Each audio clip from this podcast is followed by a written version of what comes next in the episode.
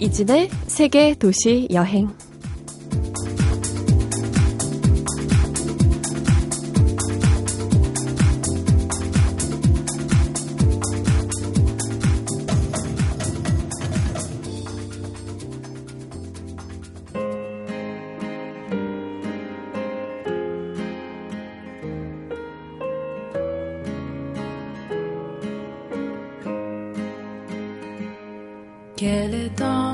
안녕하세요. 이진입니다.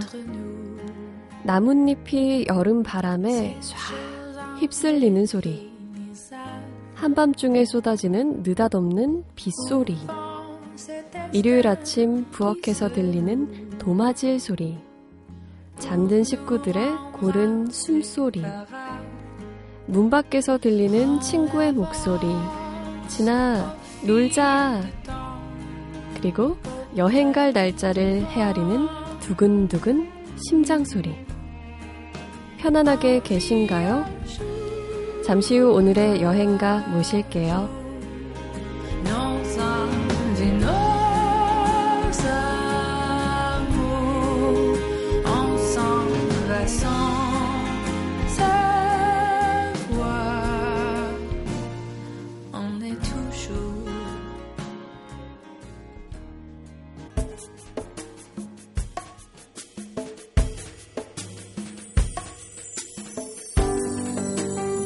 수많은 상품이 쏟아져 나오고 수많은 광고가 쏟아져 나오지만 마음을 움직이는 광고를 만들고 싶다고 말씀하십니다.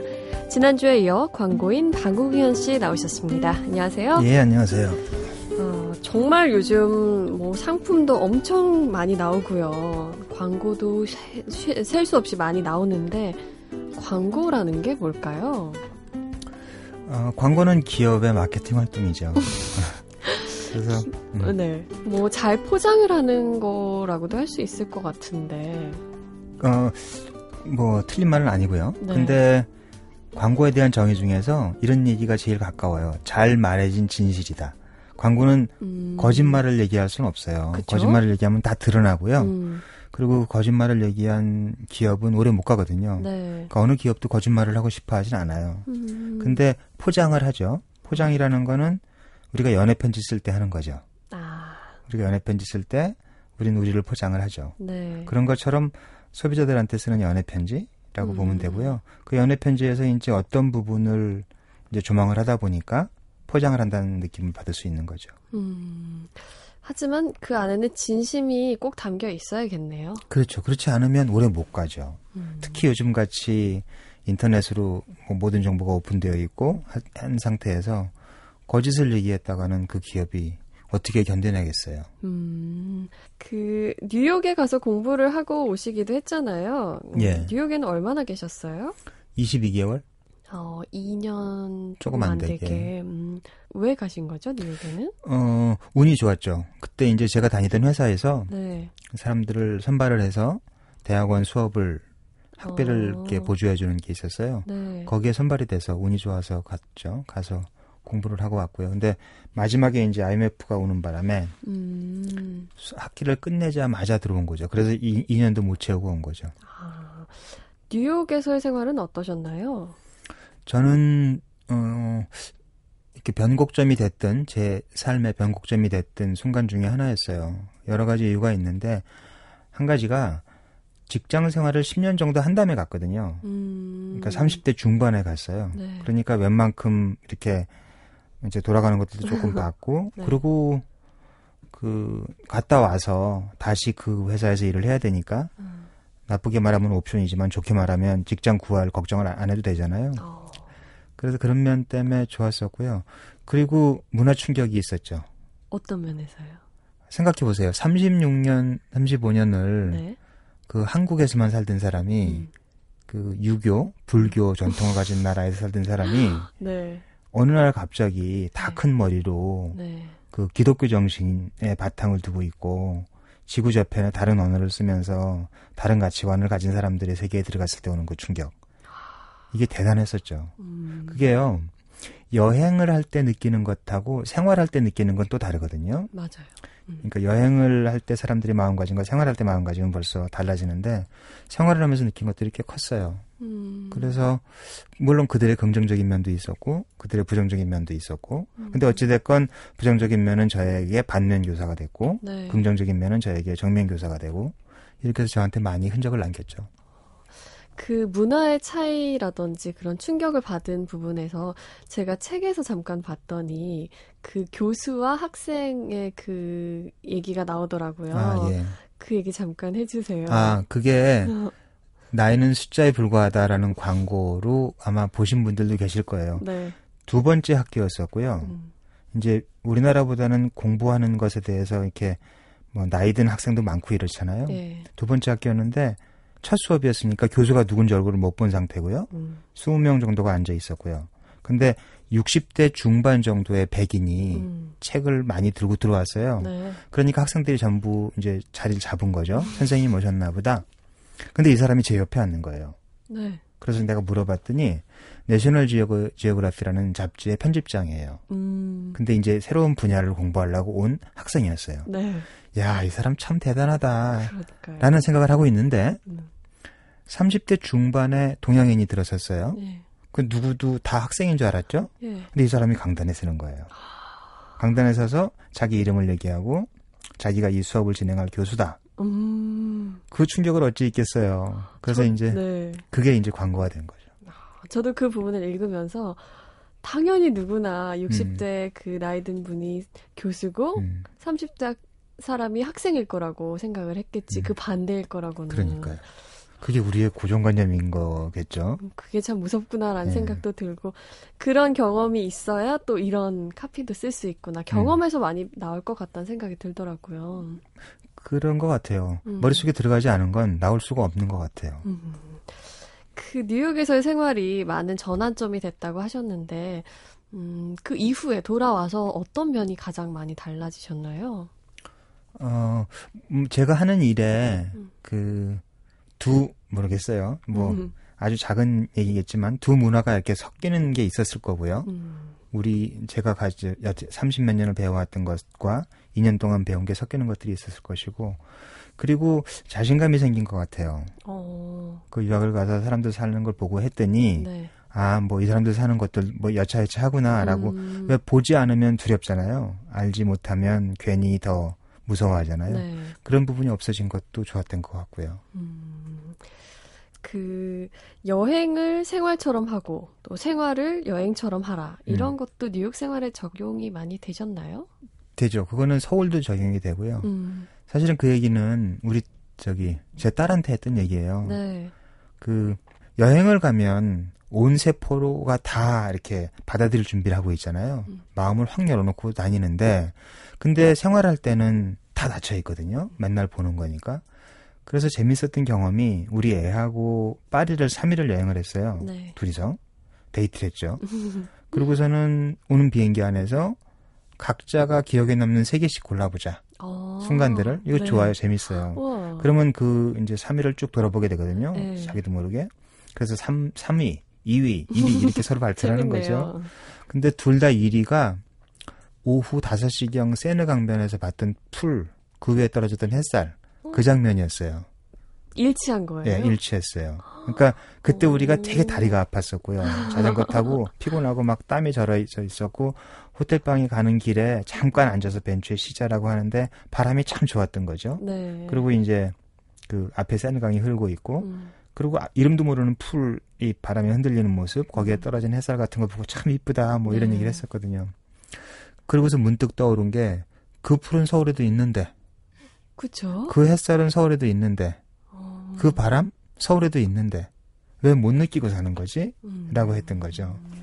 그러고 봤더니 아 우리 거를 보는 우리 게 아니라 나, 내 주변을 보는 나의 현재를 그 가치롭게 보는 내 시선이 없었구나 생각이 든 거예요. 음... 그래서 여행지에 가서는 뭐 이렇게 촌스럽게 막 랜드마크 쫓아다니지 말고 네. 시장에서 하루 종일 보내는 이런 생활처럼 여행을 하고 어. 그리고 이제 생활을 할 때는 아 여기가 여행지다. 내가 삼 일 후에 음. 여길 떠난다. 아. 요 생각만 딱 해도요. 풍경이 달라져요. 삼 일 후에는 내가 이 도시를 떠날 것이다. 음. 그래서 다시는 안 돌아올지도 모른다. 이게 여행이거든요. 그쵸. 우리가 여행지 가서 이렇게 목숨을 거는 이유가 또 언제 봐거든요. 맞아. 언제 그러니까 다시 오겠어. 언제 다시 오겠어.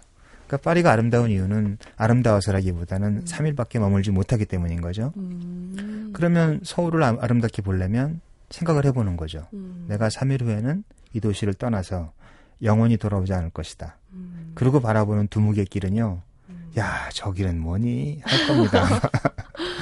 어, 다시는 못 올 곳이라는 생각으로 보면 네. 맞아요. 그 막히는 출근길, 뭐 어느 대교가 됐건 그 그렇죠. 다리 모습도 네. 다 아름답게 느껴지고 네. 또 새롭게 볼 것 같네요. 그 얼마 전에 내신 책에 보면 이제 삶은 순간의 합이다 이런 음. 얘기를 하셨는데 아마 그 따님하고 같이 공감했던 음. 그 짧은 순간들 음. 같이 그런 순간들이 모여서 삶이 완성되는 그런 의미가 아닐까 싶어요. 그렇죠. 그렇게 보는 거죠. 음. 그 반대말로 저는 생각한 게 삶을 레이스로 보는 것 같아요. 경주, 음. 시합으로 보는 뜻을 이겨야 되고 네. 뭐 더 좋은 대학에 가야 되고 어디에 들어가야 되고 네. 얼마를 벌어야 되고 어떤 위치에 올라가야 되고 이렇게 레이스로 보는 거는 행복을 계속 유보하잖아요. 그거를 달성할 음. 때까지는. 그 대학에 들어갈 때까지는. 맞아요. 때 대학을 들어가고 나면 그 직장에 들어갈 때까지는. 또 이어지죠. 계속 이어지잖아요. 음. 그러다 보니까 그 살아가는 과정에 여행 자체가 사실은 축복인데 음. 여행의 목적점만 바라보면서 그 과정을 즐기지 못하는 것 같다라는 생각을 해요. 음. 그래서 삶을 대하는 태도가 삶은 어디 대단한 목적점 없어요. 네. 없더라고요. 대단한 목적점이 있는 게 아니라 순간순간이 내가 살아가는 순간순간이 보배로운 게 보배로운 삶이고 음. 순간순간이 의미 없는 게 의미 없는 삶이다라는 거죠. 음. 그래서 내 삶을 보배롭게 가치롭게 만들고 싶으면 아무것도 아닐지 모르는 순간에 의미를 부여해줘야 된다라는 생각이 들어요. 음. 그래서 삶은 순간의 합이다라고 얘기를 했던 거죠. 정말 그 우리는 어떤 목표를 위해서 달려오는 거에 좀 익숙해져 있지 않나. 사회가 또 그렇게 많이 몰아가고 있는 그죠, 것 같고요. 그런 것 같아요. 음, 어떤 지금 하고 있는 이 과정이 좋다기보다는 네. 말씀하신 대로 네. 어디 대학, 네. 어느 뭐 직장, 네. 아니면 뭐 연봉, 네. 아파트를 더 넓게 살고 맞아요. 그런 거에 많이 목매어 있지 않나 음. 이런 생각이 들어요. 그 과정을 즐기고 그렇죠. 음, 아름답게 꾸며나가야 되는데 누가 그 얘기 했었는데 행복은 여행 그 자체에 있지 그 목적지에 있지 않다 음. 이 얘기를 했었는데요. 인생을 여행이라고 본다면 마찬가지 같거든요. 네. 그냥 하루하루 순간순간 살아가는 이 과정 자체가 여정 자체가 행복인 거죠. 음, 사실 진짜 왜 여행 떠날 때도요. 어디에 가느냐도 중요하지만 그 간다는 것만으로도 그쵸, 예. 그 짐을 싸고 맞아요. 어디론가 기차든 비행기든 차든 타고 가는 게 저는 좋더라고요.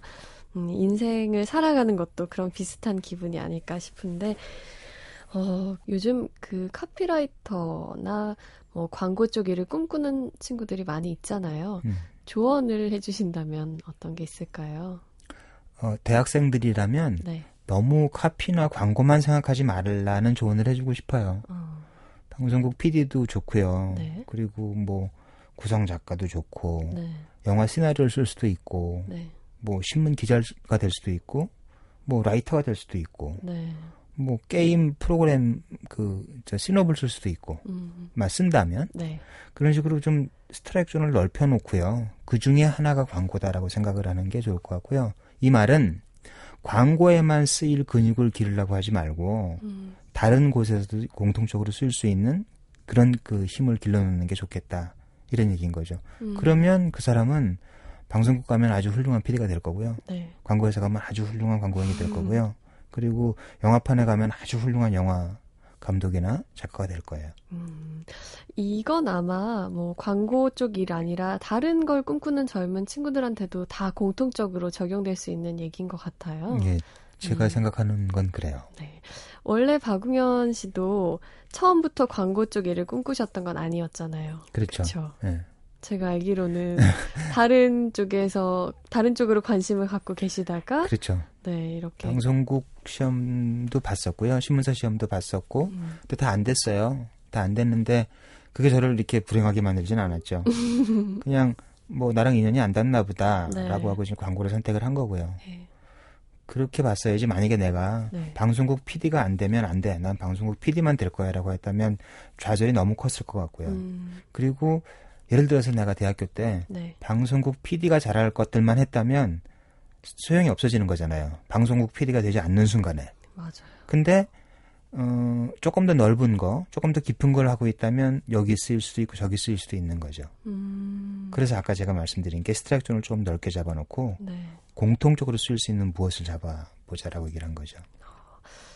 어떻게 생각하면 왜 하나의 음, 그 소위 올인한다고 하죠. 다 음. 몰아서 넣고 음. 몬, 모든 정신을 다 집중해야지만 음. 그게 이뤄질 것 같은데 음. 반대로 생각하면 그게 안 되는 순간 음. 남는 게 없어지는 거잖아요. 그렇죠. 어, 요즘 휴가철이잖아요. 이제 네. 혹시 휴가 계획은 세우셨나요? 휴가가 지금 뭐 딸도 공부하고 있고 그래서 별로 휴가, 여름 휴가 따로 가지 않아요. 아, 아직 네. 계획은 없으시고. 계획 없고요. 네. 내년경에 그냥 유럽 여행 한번 갈까 생각하고 있고요. 음, 그때도 따님하고 같이. 딸이 지금 베를린 가 있어요. 아. 그래서 우리 부부가 베를린으로 가서 음. 같이 한 며칠 가, 여행하다 올까 그 생각하고 있어요. 네. 어, 그 따님 얘기도 더 많이 들어보면 재밌을 것 같다라는 생각이 드는데요. 지금까지 어, 하셨, 하셨던 여행, 뭐 가족분들하고 같이 했던 여행도 좋고요. 가장 기억에 남는 여행 마지막으로 하나만 음, 소개를 해주세요. 작년이었고요. 음. 재작년이었네요. 재작년이었는데 깐느를 갔었어요. 매년 가는데 근데 뭐라 그럴까요? 최초로 아쉬운 게 없는 여행이었어요. 음. 아쉬운 거라는 것은 어, 누구랑 같이 왔으면 이게 이제 있, 있으면 그게 땡기거든요. 그래서 음. 그 장소를 온전히 즐길 수가 없거든요. 예를 들어서 아 우리 집사람 같이 오면 좋겠다. 우리 애를 데려왔으면 좋겠다. 예를 들어서 이런 게 있으면 그거 그런 거 그리고 또 한 가지는 큰 걱정이 있으면 음. 그 순간에 집중을 못 하거든요. 근데 작년에 큰 걱정이 없이 텅 빈 도시에서 축제가 끝나고 난 도시에 하루 더 머물렀거든요. 네. 텅 빈 도시에 혼자 앉았는데 있었는데 그리고 이제 집사람하고 우리 딸이 굳이 거기를 오고 싶지 않다는 걸 내가 알았어요. 그리고 저, 저도 마음이 편안했고요. 그래서 혼자 도심을 걸어다녔는데 뭐라 그럴까요? 이렇게 영적인 순간이 왔다고 그럴까요? 마음이 정말 편해졌고요. 어... 이렇게 좀 뜨는 기분이었어요. 몸이. 음... 그래서 잠깐 동안 아마 제 표정이 스타워즈에 나오는 요다의 표정이 되지 않았을까. 어... 그 순간이 정말 좋았어요. 네... 음... 그 기억이 아마 그때 그런 짧았지만 강한 인상이 남는 그 순간들이 계속 내리에 남아있을 것 같아요. 그렇죠. 아마 음. 그 마지막 생의 마지막 순간까지 기억이 남겠죠. 그런 순간들은. 아, 참 인생을 두고 기억에 남을 만한 그런 멋진 여행 아니면 음. 그런 멋진 순간이 많았으면 좋겠다 이런 생각이 들어요. 맞습니다. 어, 일상이 어떻게 보면 그냥 뻔하고 음. 재미없고 뭐 지루할 수도 있지만 그런 인상 깊은 순간들은 언제 오는 게 아니라 본인이 만들어가는 것 같다는 음. 생각이 들고요. 음. 음, 저도 씨디님을 만나고 나니까 오늘 하루를 더 알차고 의미 있게 보내야겠다 이런 생각을 또 하게 되네요. 어, 이야기 나눠봤는데요. 오늘도 끝곡을 추천해주고 가시면 좋겠습니다. 오늘은 여행 얘기가 나온 김에 네. 그 돈 맥린이라는 사람의 빈센트라는 노래가 있어요. 네. 빈센트 반 고호의 얘기인데요. 그 빈센트 반 고흐의 그림을 직접 어디가 되었건 음. 그게 남프랑스가 되었건 그 뉴욕이 되었건 보면서 이 음악을 들으시면 좋을 것 같아요. 빈센트, 빈센트 반 고흐의 일생에 대한 노래 가사인데 네. 가사도 좋고요. 아, 오늘 끝곡 빈센트 함께 들으면서 오늘 광고와 여행 이야기라는 주제로 즐거운 이야기 박웅현 씨와 함께 나눠봤습니다. 고맙습니다. 고맙습니다. With eyes that know the darkness in my soul, shadows on the hills, sketch the trees and the daffodils, catch the breeze and the winter chills, in colors on the snowy linen land. Now I understand what you tried.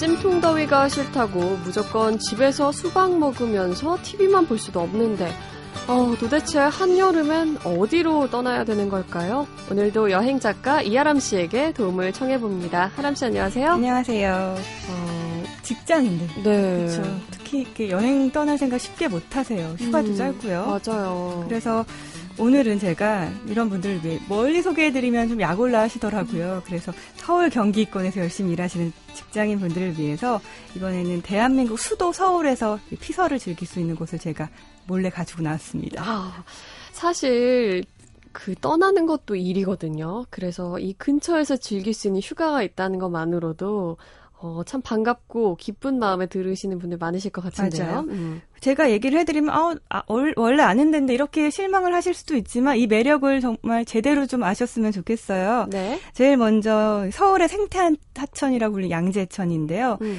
여기가 사실은 칠 년 전까지만 해도 이렇게 하수 처리장이 있어서 냄새나는 곳이었어요. 근데 복원이 되면서 지금은 아이들이 이제 물장구를 칠 수 있는 굉장히 깨끗한 음. 생태하천으로 변했는데 네. 서울에서 물놀이 간다고 하면 한강 수영장만 떠올리시는데 강남에서 이렇게 빌딩 숲 사이에 있는 수영을 할 수 있는 곳이 바로 양재천에서 가능합니다. 음. 이 양재천이 이제 과천에서 흘러 들어오면서 잠실 탄천으로 가기까지 그 중간에 있는 딱 양재천이 자리 잡고 있는데요. 네. 여기가 또 도곡동의 고층 빌딩들이 보이잖아요. 그러면서 네. 녹지와 함께 어우러진 정말 하늘을 올려다본 빌딩 숲이 보이고 옆을 음. 보면은 그 나무, 논과 밭이 보이고 이런 풍경에서 수영하시면 좋을 거예요. 아, 그리고 또 어디에 있을까요? 다른 그 곳들은요? 양재천을 지나서 음. 그 서울에서 여름을 보내실 때 치맥 많이 아, 좋아하시잖아요. 맥주. 그 한강변을 나가셔 치맥을 드시는데 저는 그 변 말고 한강으로 좀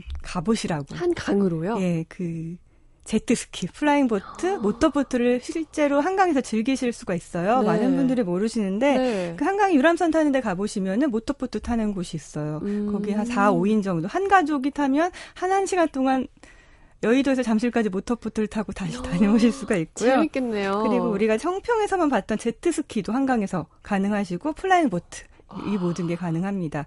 이런 게 좀 너무 레저는 싫다, 좀 낭만적이게 여름을 즐기고 싶다 하시는 분들은 그 한강 유람선 중에서도 바비큐 크루즈가 있는데 거기는 음. 또 맥주가 무한 리필로 됩니다. 그래요? 그래서 적정한 네. 돈만 내시면 맥주를 어. 두 시간 동안 배가 떠 있는 시간 동안 무제한으로 드실 수 있는 그러니까 한강을 바라만 봤지 우리가 한강 안에 떠서 유유자적 즐겨볼 생각은 안 하잖아요. 그래서 네. 여름엔 꼭 한강으로 나가보시라고 얘기를 드리고 싶어요. 음. 저도 사실 직장이 여의도니까 여의도를 항상 오가면서 한강은 그냥 다리를 건너기 그렇죠. 위한 보기만 하셨죠. 보, 보기 위한 곳이지 이런 레저를 직접 해봐야겠다는 생각은 없었는데 또 사실 잘 모르기도 했고요.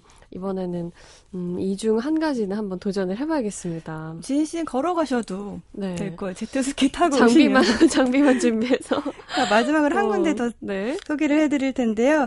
그 여기는 얼, 원래는 동네 분들만 아셨다가 방송을 타면서 유명해진 곳이에요. 음. 백사실 계곡. 어, 많이 어딘가요? 들어보셨죠? 여기가 도심 속에 일급수 계곡이 있는 곳인데요. 이게 북한산 이게 아니에요. 그 종로에 있습니다. 종로. 종로에 그 뒷산에 동네 뒷산에 숨겨져 있는 계곡인데 네. 부암동에 있어요. 부암동. 아, 부암동에 이런 곳이 있었나요? 카페만 가시는 분들은 많이 모르세요. 네. 그런데 여름에는 부암동 이제 산책하시면서 백사실 계곡 쪽으로 이렇게 빠지는 길이 있는데 이리로 들어가시면 음. 들어가는 입구는 그 동네 근린공원 같은 가는 느낌처럼 약간 시시한데 막상 들어가면 이제 계곡 물줄기 소리가 들리기 시작하면서 네. 그 시원한 거의 하늘을 가릴 정도의 그늘막이 쳐져 있고요. 어. 그리고 도롱뇽과 버들치 일급수에만 사는 이런 것들이 이 계곡에 살고 음. 막상 이렇게 오래 있으면 아 내가 정말 이 광화문에서 십 분 거리 부암동에 있는 건가 이런 착각이 들 정도로 강원도에 와 있는 기분이 드실 거예요. 와. 이곳에 가면 뭐 도시에 이런 뜨거운 열기나 뭐 열대야 이런 그쵸. 거는 없겠어요. 제 생각에 한 이 도 정도는 이제 도심보다 낫지 않을까 이런 생각이 음. 드는데 특히 올여름 비가 많이 왔잖아요. 그래서 네. 좀 계곡도 많이 불어서 좀 물놀이 하시기엔 재밌을 거예요. 음. 여러분 뭐 휴가가 꼭 멀리 떠난다고 다 좋은 건 아니잖아요. 멀리 떠날 수 없는 상황에 계신 분들은 이 도심에서 서울에서 즐기는 피서지 참고하셨다가 한번 가보시면 좋을 것 같아요. 같은데요. 서울에도 이렇게 갈 곳이 많았다는 게 놀랍고 또 저도 한번 가까운 곳부터 한번 여행을 해봐야겠다 이런 생각이 드네요. 한강부터 가세요. 제가 나중에 제트스키 타고 후기를 알려드리도록 하겠습니다. 오늘도 이아람 작가와 함께 즐거운 휴가 이야기 나눠봤습니다. 고맙습니다. 고맙습니다.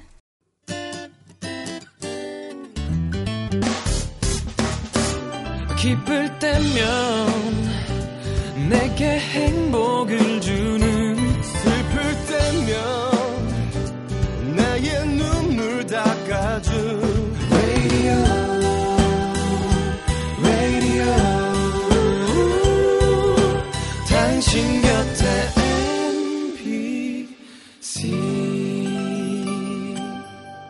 엠비씨 라디오는 미니와 푹 튜닝 어플리케이션을 통해 모든 스마트 기기와 피씨에서 청취가 가능하며 팟캐스트로 다시 들으실 수도 있습니다. 요정이 세 가지 소원을 들어준다고 하자 할아버지는 무심결에 소시지가 먹고 싶다고 해요. 그런 게 무슨 소원이냐며 화가 난 할머니가 할아버지 코에 소시지가 붙어버렸으면 좋겠다고 말해요. 결국 세 번째 소원은 코에 붙은 소시지를 떼어달라는 것이었어요. 세상에 공짜로 우연히 얻어지는 건 없단 얘긴가요? 여행 계획 무리 없이 잘 짜세요. 지금까지 세계도시 여행 이진이었습니다.